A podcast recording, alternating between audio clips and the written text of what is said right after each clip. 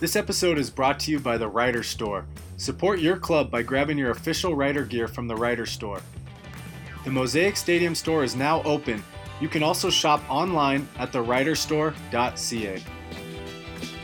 Welcome to the Rouge Report, I'm Cody Fajardo. and I'm Isaac Harker. Follow along as we tackle CFL topics one point at a time.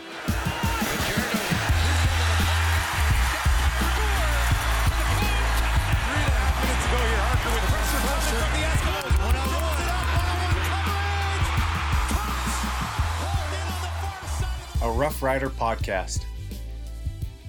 All right, Isaac, let's. Uh, I just wanted to dive because things have started to open back up in both our states and across the border, and just wanted to get your word. Have you found your life being more normalized now? Are you going out to eat with uh, your family and Emily, or are you finding yourself still doing the same things, ordering out and eating in? Yeah, it doesn't seem like it's it's kind of concerning when I guess a switch from quarantine to not it hasn't really changed your life. But I feel like we've been doing mostly the same things, like still taking doing takeout and being careful with the masks and everything. But yeah, it's it's to see people back out and about. People just look so much happier, honestly. Yeah, I know that there's a lot of built up like frustration and stuff. I think the one thing I'm still a little frustrated about is churches not opening up. And um, because I see if the local food chains opened up and you can have people sitting in there, why can't I go to church? You know, so that that's one thing I've been a little frustrated about. Um, and the other things, it seems like normal living, you know, being able to walk into a grocery store and not have to have a mask on or gloves on um, as much as i still do that because i protect others um, it's good to know that it's not like i have to do this or if i have to make a quick stop and get say you know a gallon of milk or something i don't have to have my mask on me and i can just run in real quick. And that made things a little bit more convenient for me. Um, but laura and i are big movies goers. We love going to the movies and uh, it'll be interesting when movies open back up how that's going to happen. I know that they talked about some bowling alleys but where we're at in nevada they opened up casinos and uh, I obviously don't step foot in the casinos, so I, I can't tell you how it would be, but I don't know how a casino can function with social distancing. Right. And like when you're talking about movies and stuff like that, I've been walking around the house and I'll catch my sister watching like a Netflix show or something. And it'll be like, like a Love Island type thing and like just people in really close proximity and like showing affection and stuff. And I'm just like, whoa, whoa, you guys need to be six feet apart. Like Let, you guys be don't have honest here. What's going You- on? You say your sister, but really we know you're watching Love Island by yourself in your room. I plead the fifth on that one. Yeah, for yeah. sure. I've heard a lot of things. I haven't fallen down that tra- uh, trap of the hype yet, but I will say one of the number one shows during social distancing that's been online that uh, my wife and I watched was Tiger King. Have you watched Tiger King? I haven't, but I'm. I feel like having three siblings who are like of social media age. I feel like I know everything I need to know about it without even having watched it yet. Yeah, you already got the sneak peek preview, and you you heard all the good parts. So Oh yeah, Um, yeah, Carol that- Baskin. Killer husband whacked him. We all know that. yeah, you think so, huh? I, I think so. It was just very awkward when someone says, uh, yeah, sardine oil if you want the cats to eat something. I'm like, what? like, yeah, you did it. it's like, yeah, that's uh that's a little sus. I want to talk about karaoke songs. I am not a karaoke guy. Straight off the bat, I just I'm not, but I will karaoke if I have to. What is your go-to karaoke song? Hold on. I wanted I want to tell the fans how we got here and what you said before this because I said when we were going through the pandemic, what's Oh the yeah, worst yeah. Let's talk about activity? that. Let's talk about that. Okay, yeah, and yeah. dude, it's just because I want to get to your like punchline that you made. but I was like, yeah, let's think of like the worst idea during a bad pandemic that you can think of. I'm like karaoke, and then Cody comes back at me with this. Okay, so he said karaoke, and I'm thinking worst pandemic would probably be a carnival kissing booth. Just having a bunch of strangers kiss you. I, I would assume that that's definitely what uh, might be worse during a pandemic. I'm like, very funny answer. Don't know if we're going to be able to banter much about a carnival kissing booth, but I love it. I've, I don't think I've ever seen one. I only I watched Revenge of the Nerds when I was a young kid, and they had a kissing booth. So that's the only time I can ever remember seeing a kissing booth. I've never witnessed one in real life. that's, that's sad, man. I'm sorry to hear that. You've witnessed one? Oh no, I mean Oh, you're, okay. you're just you're just you're like it kind of reminds me like watching cartoons. I thought quicksand was going to be a much bigger issue in my life than it is. Like you just never see it, but you see it all over TV and media. So it's True. like, yeah, I've never seen a kissing booth either. okay. Yeah, that makes sense. Okay. Good. Okay, so karaoke wise, what how many how many times do you think you've karaokeed in your life? Shoo, probably good a good handful. Six, seven, times. something like that. Yeah, for sure. Yeah, I think I'm around three, four at Okay. most. I mean, I'll go Wow. and watch karaoke. I usually don't get up on stage, but Oh, you mean partaking? Yeah, I'm in the lower numbers for partaking. oh, okay, okay, yeah. I'll I'm watch in- people embarrass themselves for oh, sure. we have a casino here. Um, it's called the Cal Neva, and it's like one of those casinos that everything's cheap. Like you can play fifty cent roulette, so it's fun. You bring in like twenty bucks, forty bucks, and you can play there all night. But the roulette table is right next to karaoke, and so you have live entertainment of these people just coming up and singing, and a lot of them are terrible, terrible singers, but just completely hammered. And so it's fun just to kind of sit there all night, play with twenty bucks, and watch these people play karaoke. Um, for me, karaoke songs i uh i sung a disney song my first time ever uh doing karaoke i didn't know the song but they forced me up there and i just kind of like powered through it because it had the lyrics on but me i would say pony by Ginuwine it's a really seductive song and actually it was our song which i do have the video and it might be good bonus content for the fans to see if i want that out there. Um, our garter toss at our wedding um, was to pony and i did a very seductive dance. It was not choreographed. It was just kind of whatever i think felt sexy at the time i was going to do. And my wife was sitting there in the chair and uh, sh- we had her like 90 year old aunt sitting front row to this seductive dance and i just remember how embarrassed my wife was about this but i told myself i was like whenever i get my opportunity to do a garter toss I am going to go all out because that is what the world needs. And that's just me letting go and feeling comfortable with my wife. And uh, it was fun. The video's cringeworthy, but I think the fans would really definitely enjoy it. yeah, you might want to put that one behind a paywall so so many people don't see it. what about you, uh, karaoke wise? if I'm if I'm going karaoke, I want to bring the house down with like a 90 song that not everyone knows, but the people who do know it, they're like forced to join in. it's like awkward if you know it and you're not singing it. That's what you want, Yeah. right? Okay. Mhm. I just like want that. people like who don't like 90s music to feel bad about themselves and then everyone else who knows the 90s music to be having a good time. But here's what I'll say: most karaoke places I've been, the '90s songs, they're smash hits. Like that's what everybody's singing. It's rare that you get somebody up there that sings anything, you know, new, older or even the newer school stuff.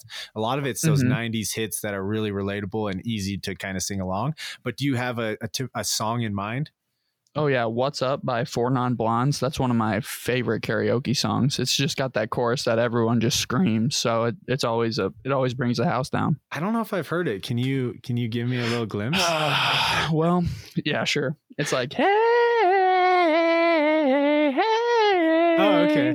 I said hey. yeah, I like that song. on? Okay, I didn't know that that's who sang it or that was the name. I'm terrible at that. My dad, as a young kid, he'd always quiz me and be like, "Who sings this?" And it's always these '80s songs. I'm like, "Dad, I don't know. I'm like in sixth grade, and I don't even listen to this music. I don't even like this music. You like it?"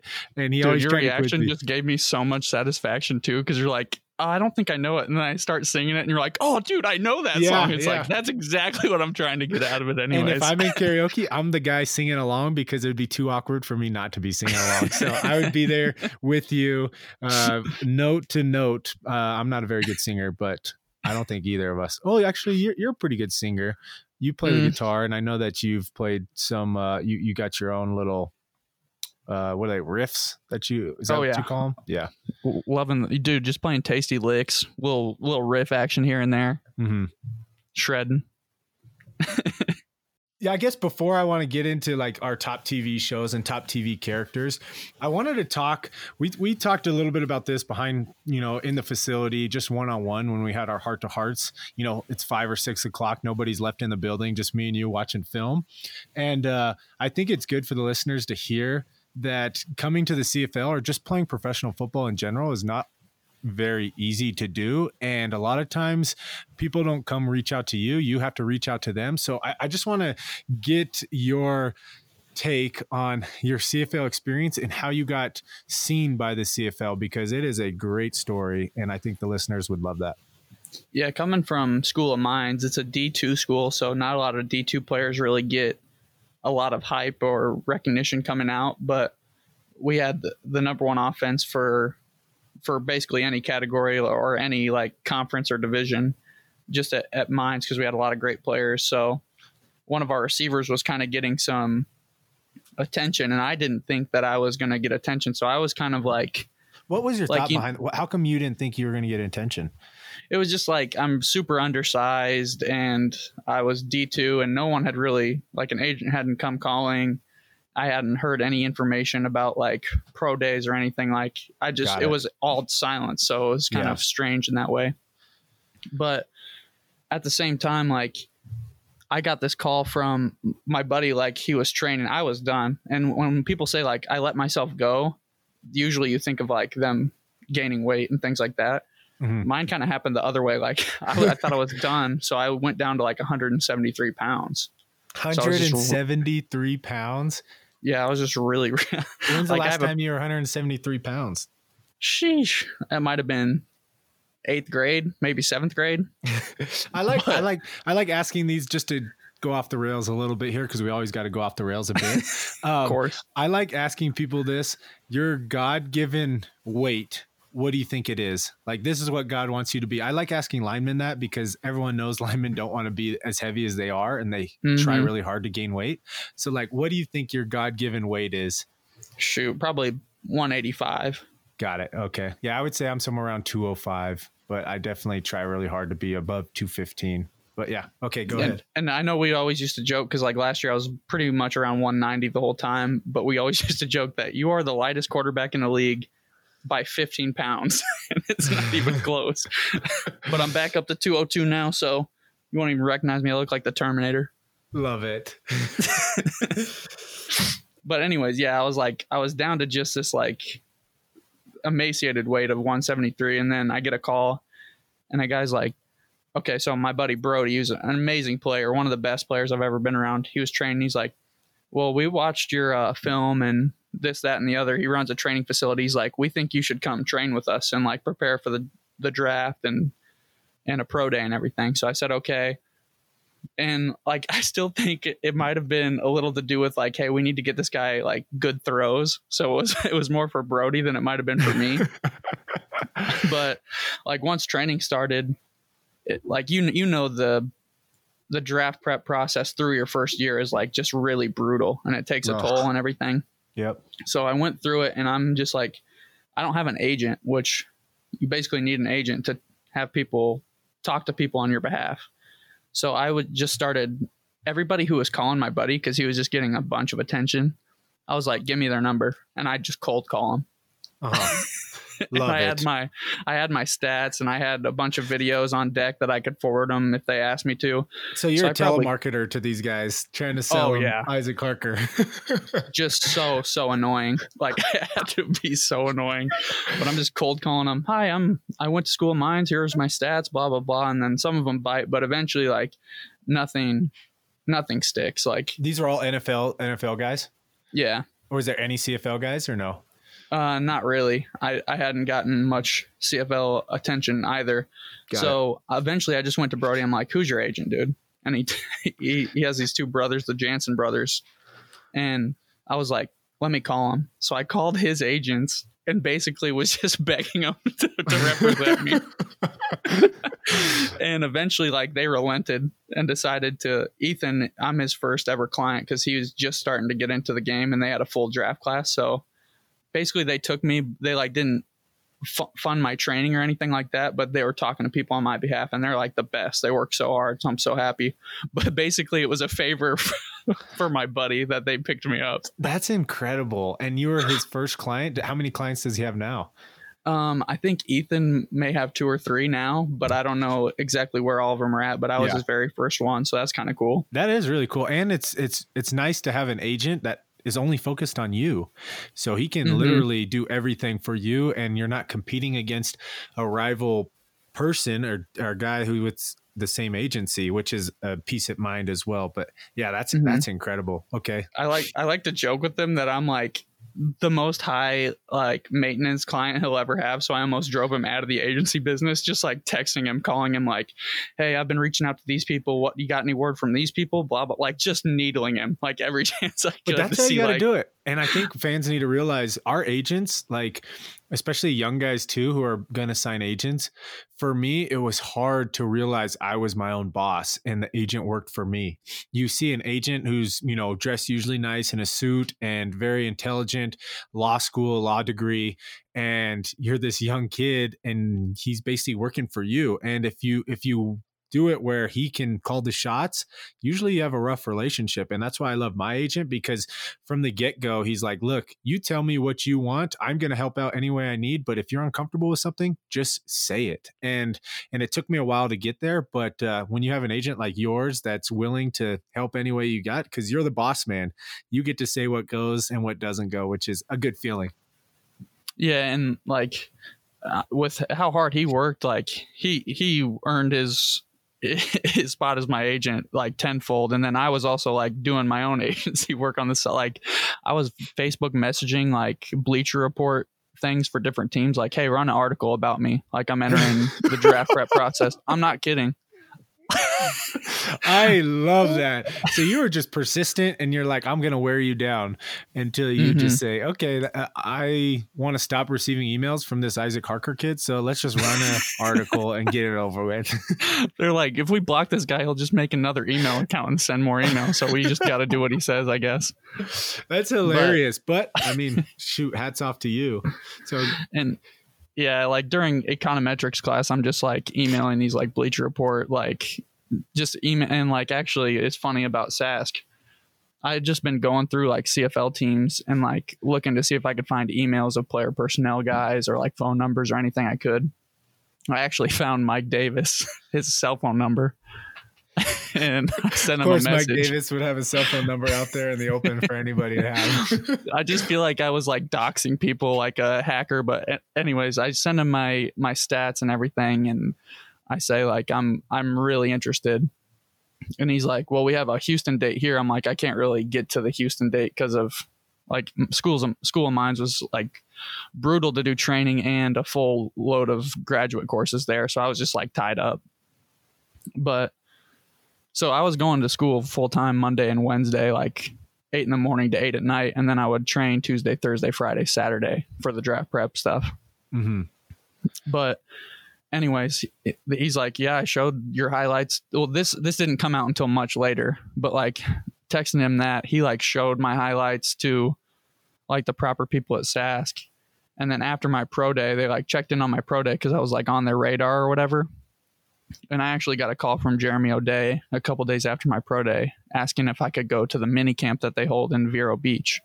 So I to me I thought it was with the team. Like I thought it was with everybody who was already on the team and then they invite a select few guys to the mini camp to see if they can like make the training camp roster. Yep.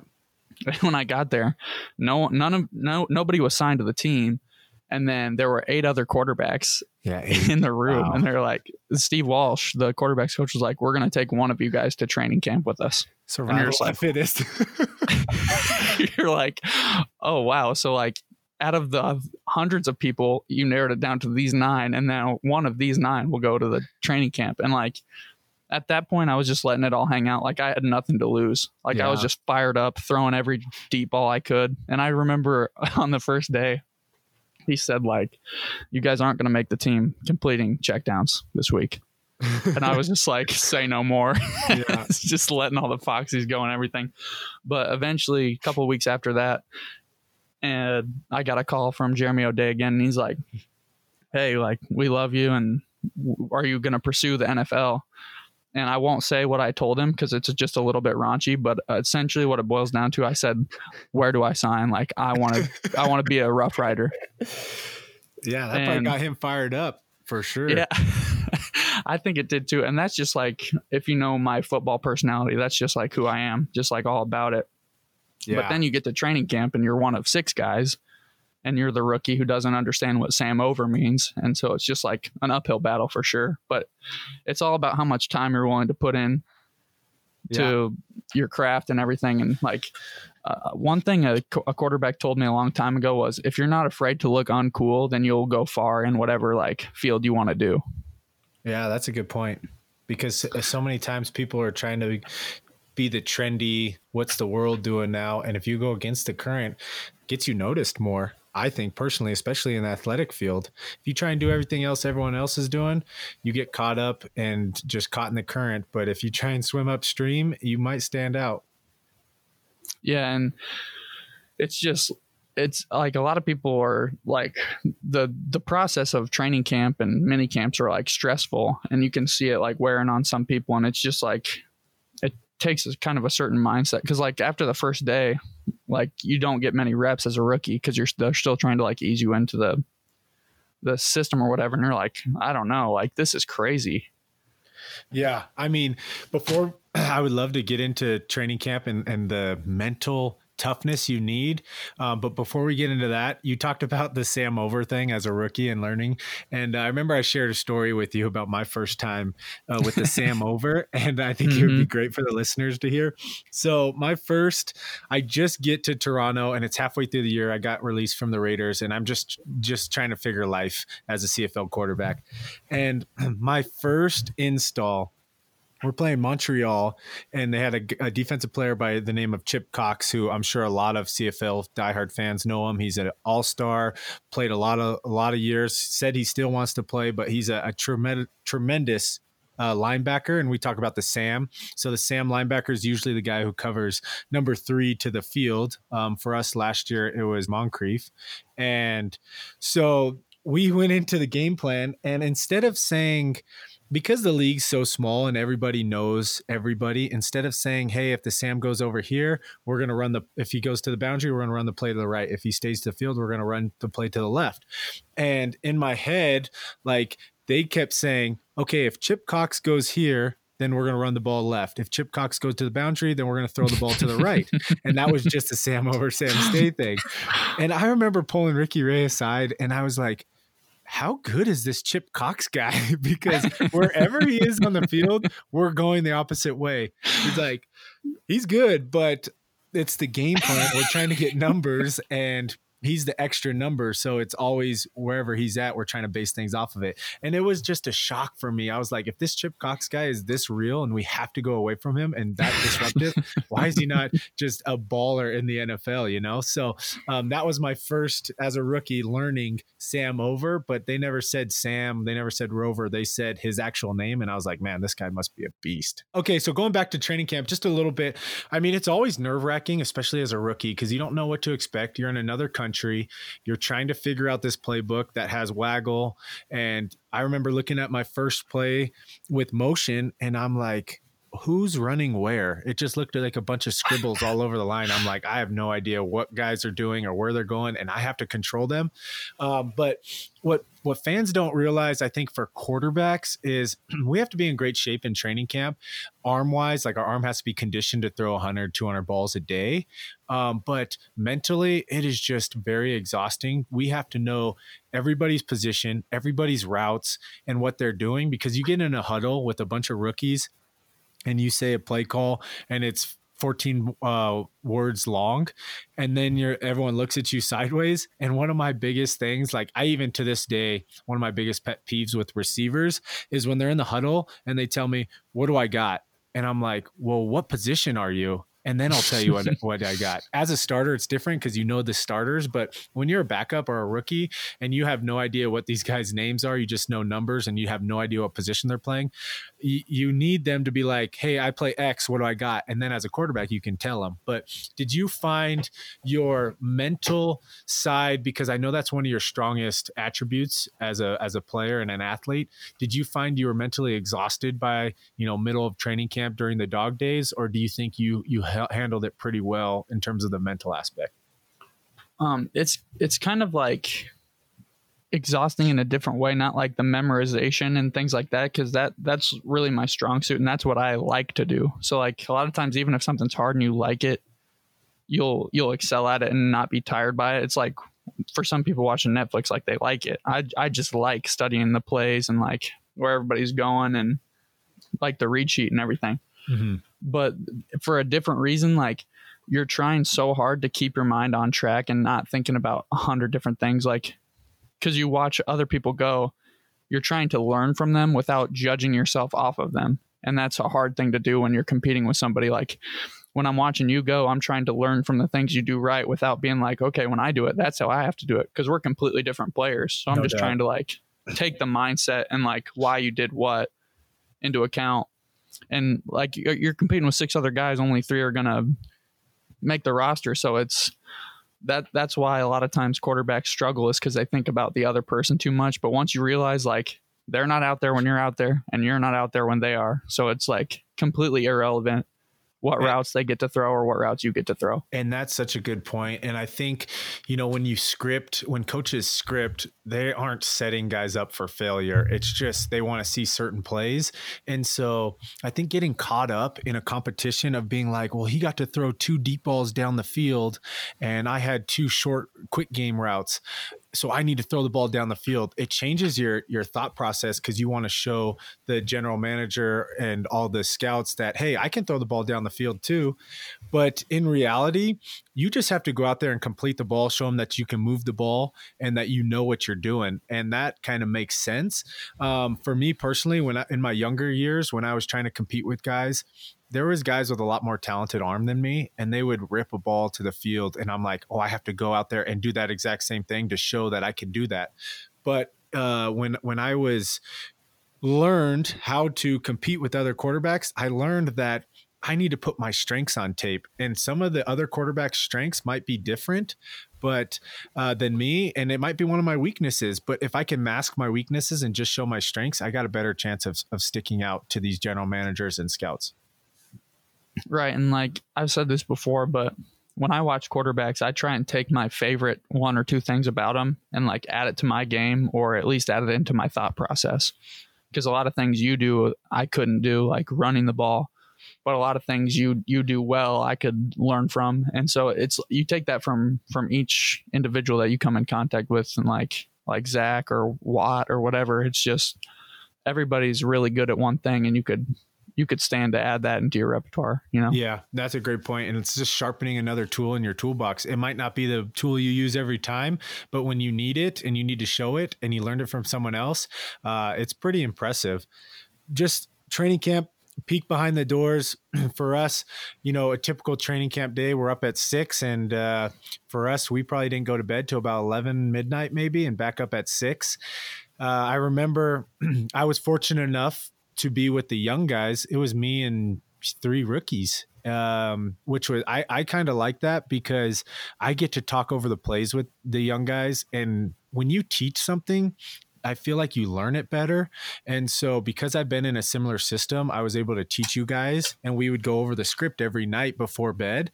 Um, I, it just helped me as a quarterback too. So that I really enjoyed being with the younger guys. And I remember we'd always have, you know, a meeting at like 9 30, 10 o'clock where we'd go through tomorrow's, the next day's script. Tell me a bedtime story, Cody, about half it. coming over, yeah. half staying. I was just like the old soul that was just reading the young pups bedtime stories of how to progress through a, a, read and what we're looking for. And, and it was fun for me though. And it was fun uh, to watch you guys pick it up. And I learned a lot from you guys because there were some things I remember you guys being like, oh, this helps me remember it. And I was like, oh, wow, okay, that makes way more sense than what I was trying to do. So I, I think we worked well off each other. It's very, uh, the hardest part about training camp is cut down day it's gloomy it's you're waiting for a knock at the door you're waiting for your phone to call and it's just one of those times where it's it's honestly scary and when somebody's calling you during cut down day you're like, oh, well, here it is. I'm done. And it's like your mom checking in and like, mom, I told you not to call me on this day. And, you know, it's usually something like that. Um, but uh, yeah, it's just so much stress, so much pressure. But once you make the team, how, how relieved were you when you made the team? Do you remember the process of you know the cut down day just kind of share with me what you were thinking on cut down day and what you were thinking when you made the team walked into the locker room because we went from saskatoon back to regina and got in the locker room saw your name on your locker and, and it's it's a big it's a big deal. Yeah and um we had that home playoff game or home playoff game. We had the the home preseason game right before cut down day, and that was the game where you touchdown vultured uh, one of my drives from the one going in, so that I counted that as a scoring drive for me. Yardage, baby.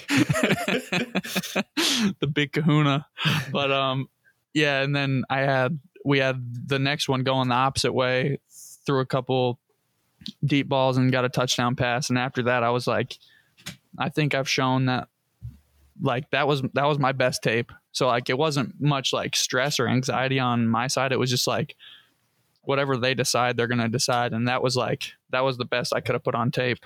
Yeah, and like remember, obviously you can s- still learn from stuff, but no doubt. It, but it's I a good feeling. Telling you, I was like, or telling all the young guys really because what helped me was a veteran told me this. He's like look when you go out and play these preseason games it's not just the Roughriders watching you. It's all nine teams in the league and it's a tryout for all nine teams. And if you put good tape out there then you force the hand of the team because they're like well if we cut him we're going to lose him. He's probably going to go somewhere else. And he already knows the system and he can give them all the all the information. So it's it really benefits you obviously to p- play well. But when you play well you're kind of at ease with being like, well, if I get released, I know someone else is going to pick me up because I put good tape. And I felt that from you. I felt like after the game, you kind of had this confidence like, whatever happens, happens, but I just played my best. And that's all you can really worry about. And especially because that's like the culmination of that entire training camp process. And so it was more like a celebration for everybody. I remember we all like, got something to eat and drink after and stuff like that. And it's just like a really nice moment for the team. Like whether you were going to make it or not, everybody was like a part of that that team. So it's it's a cool. That's one of the nights I'll never forget. Is just like everybody coming together after that preseason game. And and that's and that's where it starts. And that's where you really say in, in training camp like Grey Cup starts, you know, day one, but really it starts right after you finalize your team because those are the guys you're going to go to war with. Yeah, it's going to change over the year. Some guys are going to get released, some guys are going to get added, but the majority and the the foundation of the team will not change. So that night is always so critical, I think, for teams to have success because you go out and you celebrate something. You made it through another training camp. You got at least a, another possible year of playing football, but you get to know the new guys on the team. And, and I look forward to that time as bringing rookies out and just kind of getting their feet wet of understanding like all right season starts now. You might not play a lot but we're going to need you some point in this long season to help us win some games. And and i think the rookies start to realize that as the seasons progress because there's so many games in a season and injuries happen and guys are going to be have to be called upon because of our rosters are so much shorter than the NFL or anywhere else.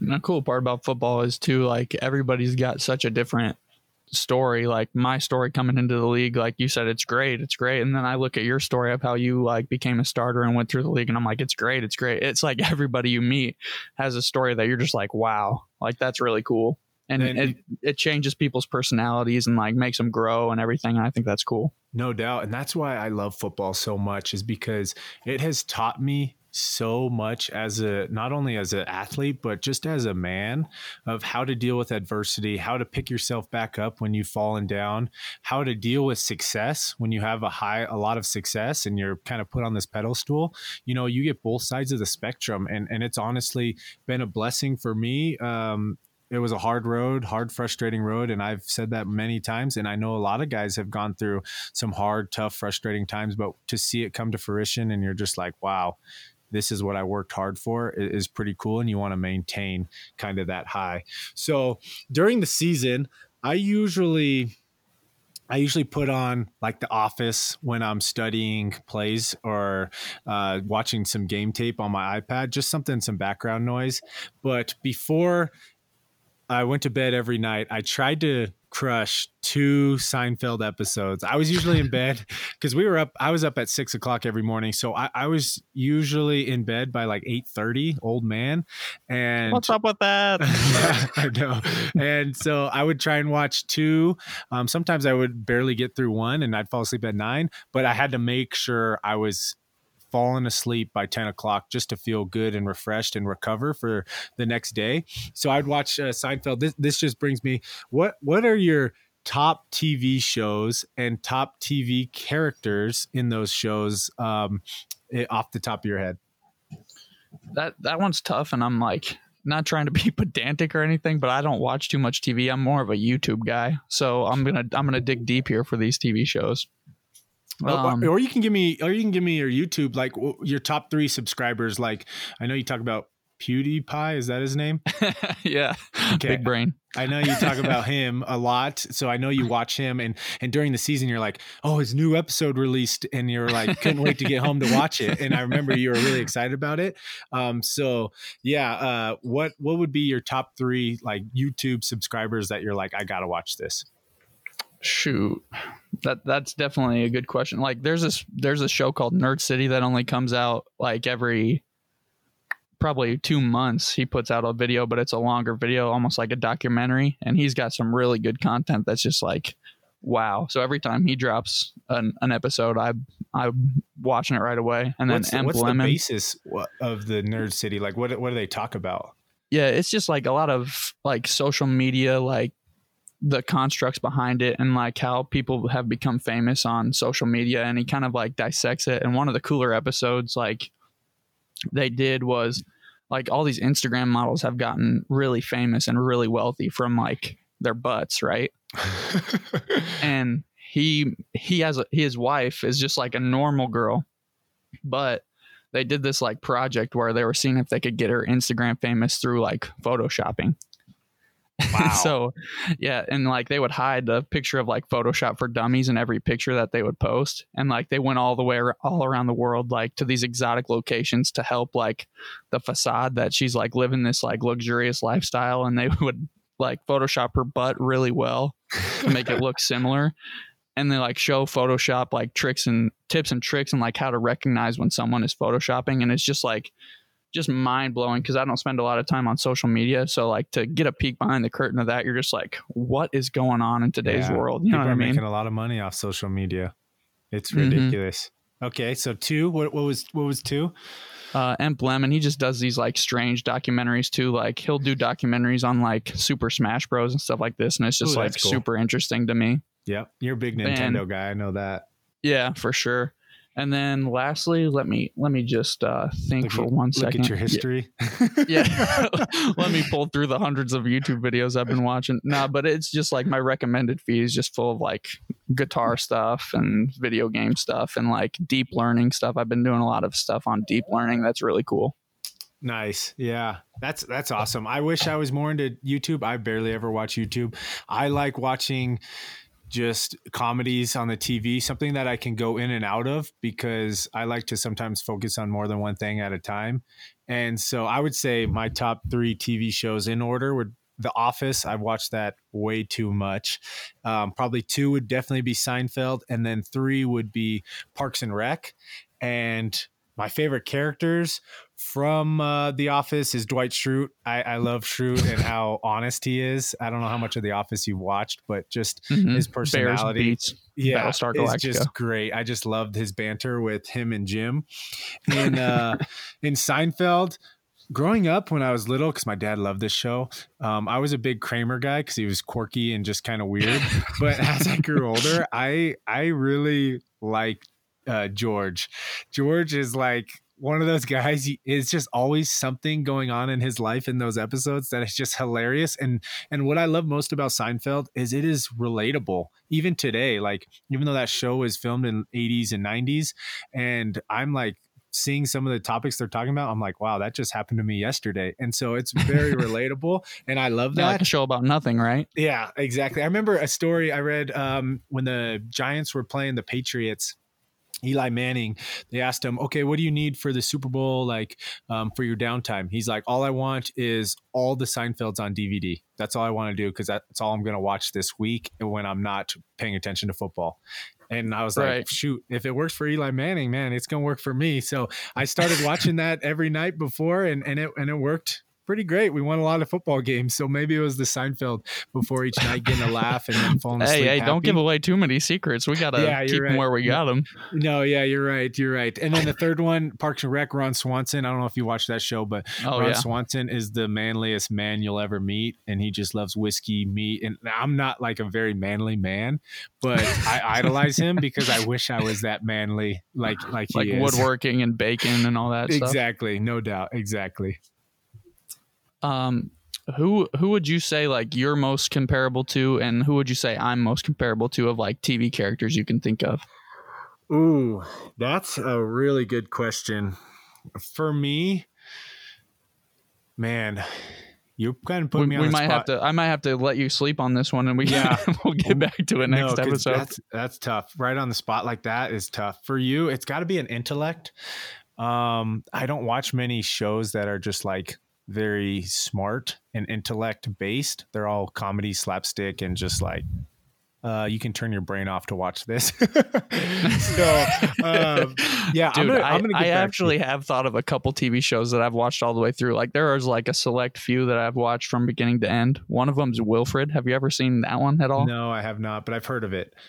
It's it, yeah, it's just this dude like Just as a has a- dog, right? Yeah, yeah, he's dressed as a dog and he's talking to his owner. The owner's the only one who can hear him and see him as the person dog, and everyone else just sees him as a regular dog. It's just like it kind of like bends into like philosophy and psychology a lot, even though it's like so dumb at its root. It like gets into these deep topics. So that's kind of why like I like that like I- give and take. I think I it's thought- uh, cool. I just see a guy in a dog suit and I'm like, yeah, this ain't for me.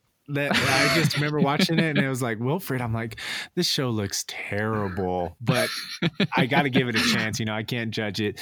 So, um, yeah, I don't. I would think. Have you watched um, Always Sunny in Philadelphia? Oh yeah, that's actually another one that I've actually watched a little bit here and there. So it's so funny.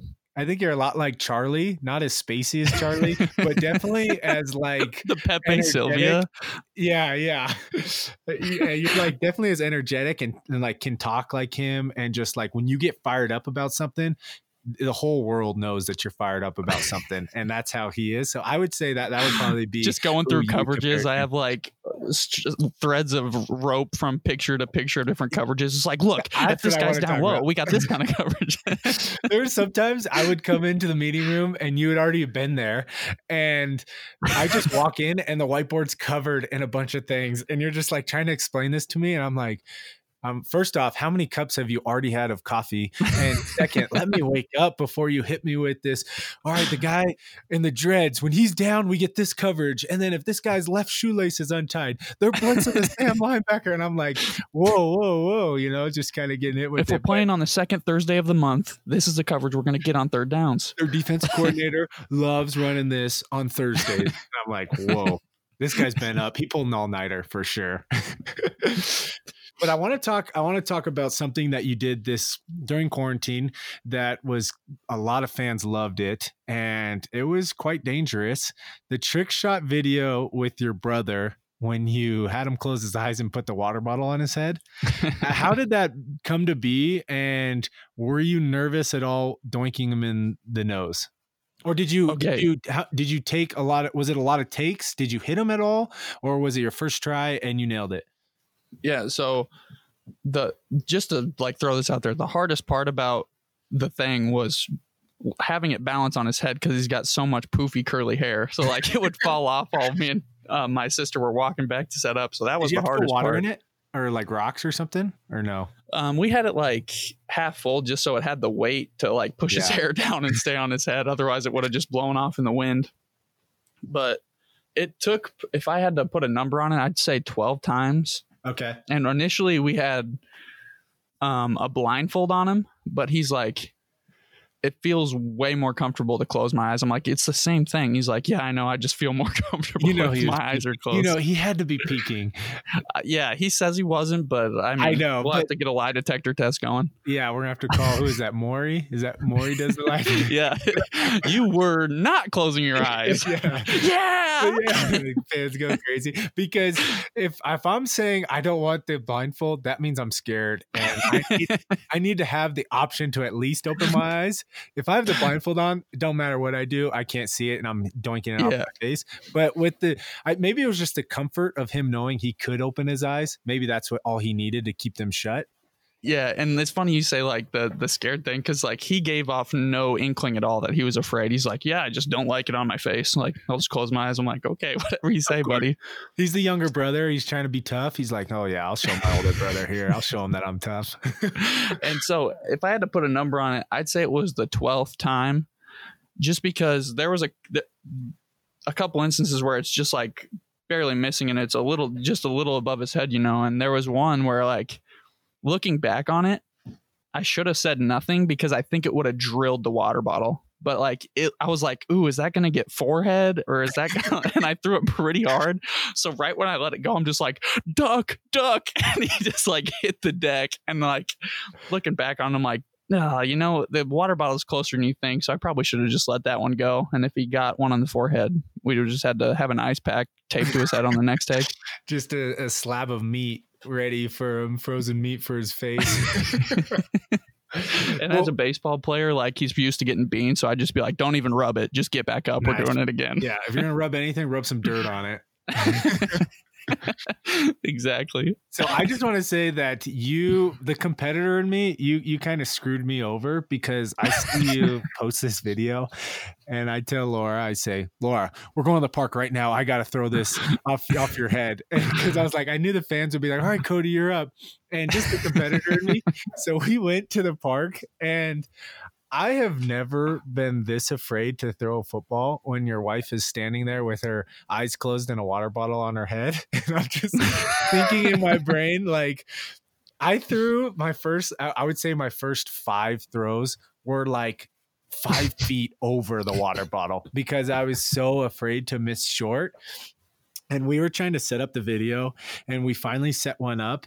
And I was like, in my head, I was like, well, this could be the end of the end of our marriage and it was a one one year too uh, too quick you know? And so we did it. I hit the water bottle off the, her head and it kind of ricocheted like the water bottle like like dug into her head and then hit out.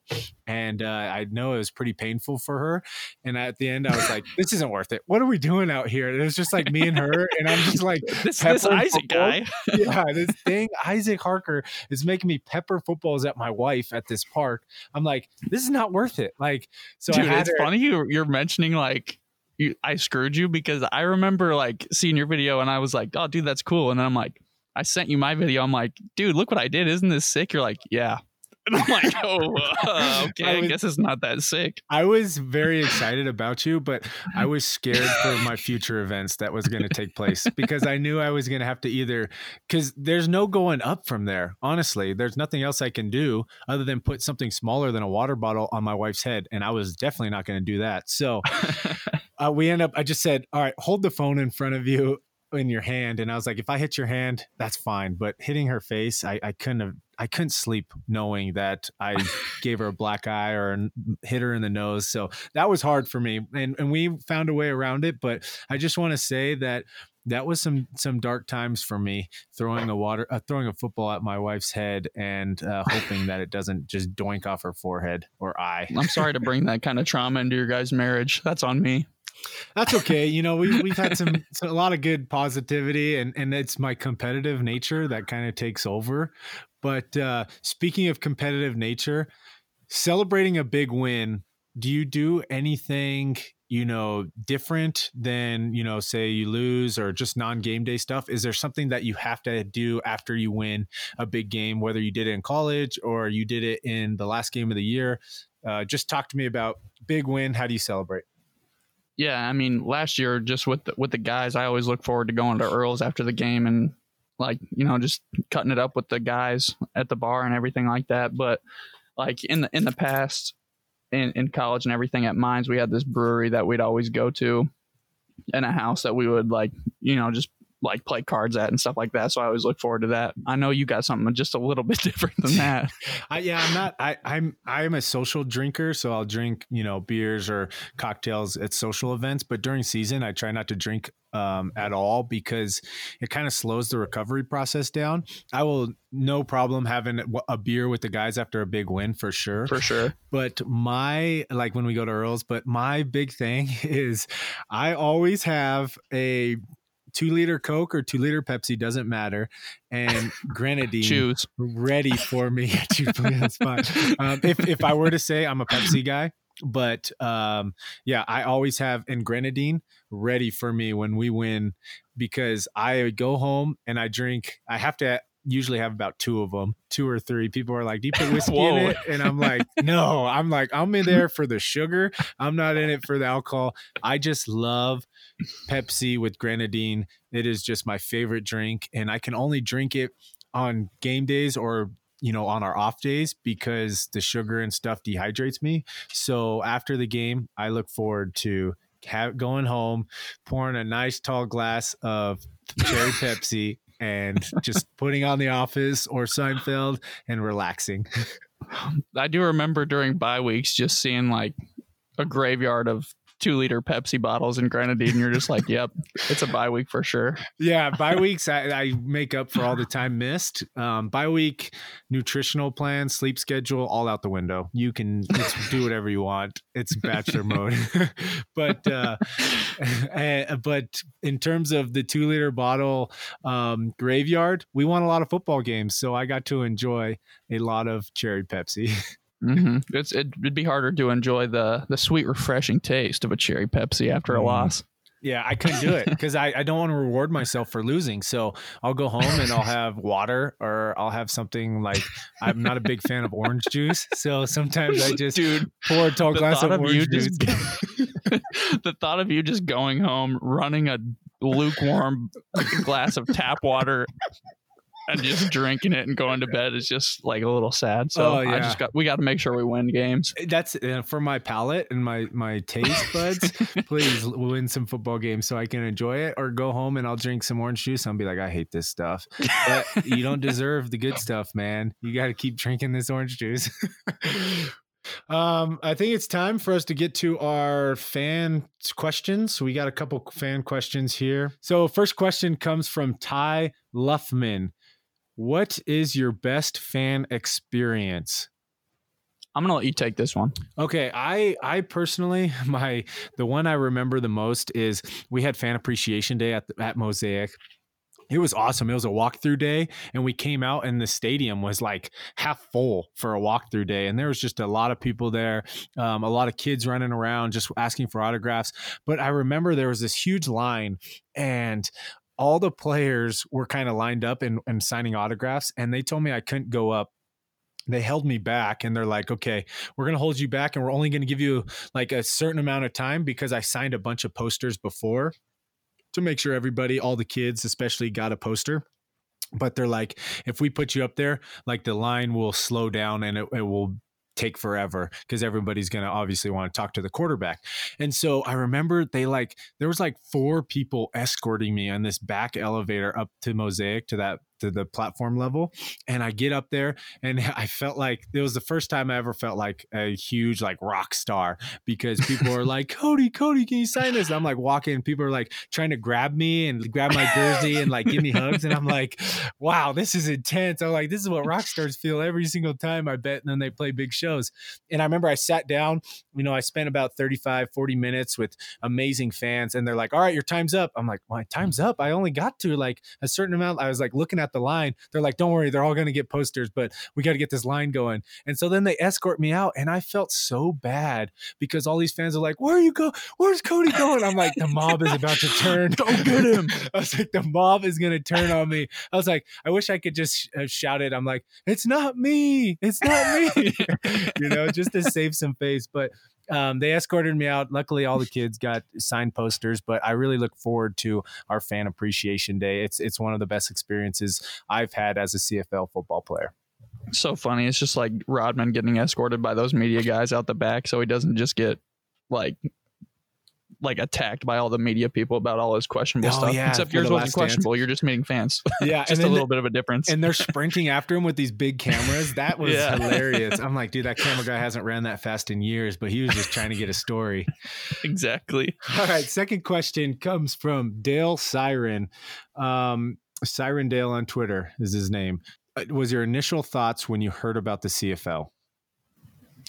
Yeah, so I I don't know if this is rare or not, but I had known about the CFL as an American from from the time I was pretty young, just because Doug Flutie was one of my favorite quarterbacks. Because I knew I wasn't going to be the tallest guy, and I thought I was going to end up being like five eleven to six foot, and that's that's where I'm at, six foot flat. And he was a shorter quarterback, so he was always like an inspiration Yeah. for me, and I followed his story, and I knew he played in the CFL and stuff. So that was one of my thoughts. I was like, I want to be an NFL player or a CFL player when I grow up. So it's like it's it's kind of cool to have known about it and like to finally get there. That is cool as an American to know about the CFL. Me personally, I I knew about it, but like I didn't know much about it. I just remember in summers there was football, and on and I'm like, where's this football being played at? Because as a kid, you only think about NFL, right? But um, as I grew older, I realized, oh wow, that was the CFL playing summer league, summer games, and uh, I watched some of the CFL games. I remember watching some of the CFL games, but I just never knew much about the league. Um, but that was kind of my initial thoughts when when when I got to the NFL, and when I especially when I got released, I was like, it's I'm going to the CFL. Uh, I don't want to wait around with the NFL anymore. CFL is a great league. I knew a few guys that have played in the league, and I just kind of asked them about it, and they loved it. They had so much fun, and I'm like, that's where I got to get. So my initial thought was, if NFL doesn't pan out, CFL is for sure where I want to be and spend my time because I thought my strengths of my game really tailored to the CFL game. Yeah, and then I'll uh I'll final question comes from Nate Halverson 19 on Twitter. What's your favorite non-football outside activity? Mm, non-football activity. Well, there's a lot of outdoor stuff I've been doing recently. Biking, um, playing spike ball with my wife and friends. Um, if you guys don't know what spike ball it is, it's that round net and you just kind of slam the ball into the net, a lot like volleyball rules. Um, but that's really fun, very active, and it's good for shoulder work. It's good for your legs. Um, so that uh, a lot of tennis. M- my wife and I have been playing a lot of tennis uh, since they've let go of locking up the the courts, and uh, that's fun too. And what I like about tennis is it's really beneficial for shoulder work as well because you get a lot of overhand serves and you get to work just your entire shoulder, front, forehand, and backhand. But uh, probably number one would have to be golf. I try and golf, you know, once a week, um, twice a week during the off season, and during the season, I like to try to golf once a month on one of our off days, um, just kind of get away from football. My favorite thing about golf is just getting out to an open area and just being like, "Wow, this is beautiful," and kind of your breath being taken away, and you're just there with your thoughts, and and I really enjoy that. As much as I'm bad at golf, I mean, sometimes I'll put a hole together and I'll be like, "Wow, I parred that hole," and then the next hole I'll get like an eight, and I'll be like, "Wow, I'm very humbled that I I'm very bad at golf," you know. But that's golf, and and it's fun to go out with you know i go out with my father-in-law and it's just a good bonding experience for me and him just to go out and play golf. So um, just definitely a way they say all the business is made on a golf course but what about you? Non-football outside Yeah, um, Me and uh my friends and little brother have been playing a lot of can jam. Do you know what that is? yeah i've seen that. Um, they they've made actual can jam things right that you can buy Mm-hmm. Yeah, and my older sister bought one, so we've been playing that a lot outside because it's So- been nicer weather. is it three if you make it in the slot and then one if you slam it in is that correct Uh, if you slam it in, it's three. If you slot it, that's game. game over It's like calling game. Yeah, and the slots like then- very is it how big is the slot do you have much it's like a buffer mail room or it's- slot. So I mean, you you're you're gonna get it in maybe once like every seven to ten games. So it's like always nice because if you're playing somebody who sucks or like if you suck at the game, like you can always end it when they're up twenty to nothing because you played Yeah. at twenty one. So But- if you but, slot uh, it, it's always a chance you can lose. initially you don't want to aim for the slot because you can't slam it in, right? Is that correct? Right, like because hitting it direct only two points instead of three. So I mean, if if you're if you got that kind of control, I say go for it. Yeah. Oh, that's fun. Yeah, I, I've always wanted to play. I've always seen it, but uh, we play Polish golf. Do you know what Polish golf is?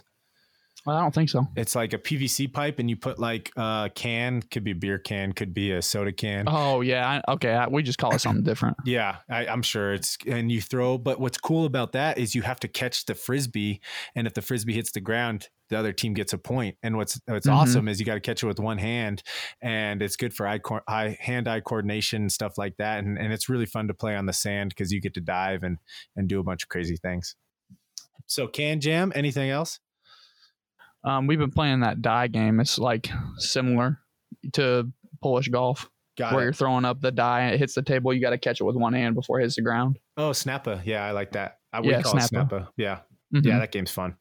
Do you have? What do you play on? Like a ping pong table, or, or what's kind of table do you Uh, play? my buddies made a table that's like for the dice. I don't know how they did it, but I think they covered it in like polyurethane or something. so That's it's got like nice crazy bounces. So you got to make some nice one-handed catches. Yep. Do you play where if it if the dice lands on the table and lands on a certain number, you know the other team gets a certain amount of points. Yeah, Yeah, that's Mhm. cool. like evens. Usually we play evens and odds. Nice. Yeah, that game's super fun. And it's so hard. Mhm. Those dice bounce all over the place. And that's really good for hand eye coordination stuff, too. for sure because it's like a reflex ball kind of if it hits right well i think that just about does it for episode three of the rouge report Yeah, hope you guys enjoyed it and uh, look forward to getting out the episode four and hearing your guys' feedback on this one. Uh, we appreciate all you listeners listening to us and dedicating your precious time to our podcast. yeah thank you thank you for listening to the rouge report a rough rider podcast thanks for joining us today be sure to grab your official rider gear and get your backyard summer ready with outdoor cooking essentials and backyard decor Shop in store at the Mosaic Stadium location and online at theriderstore.ca.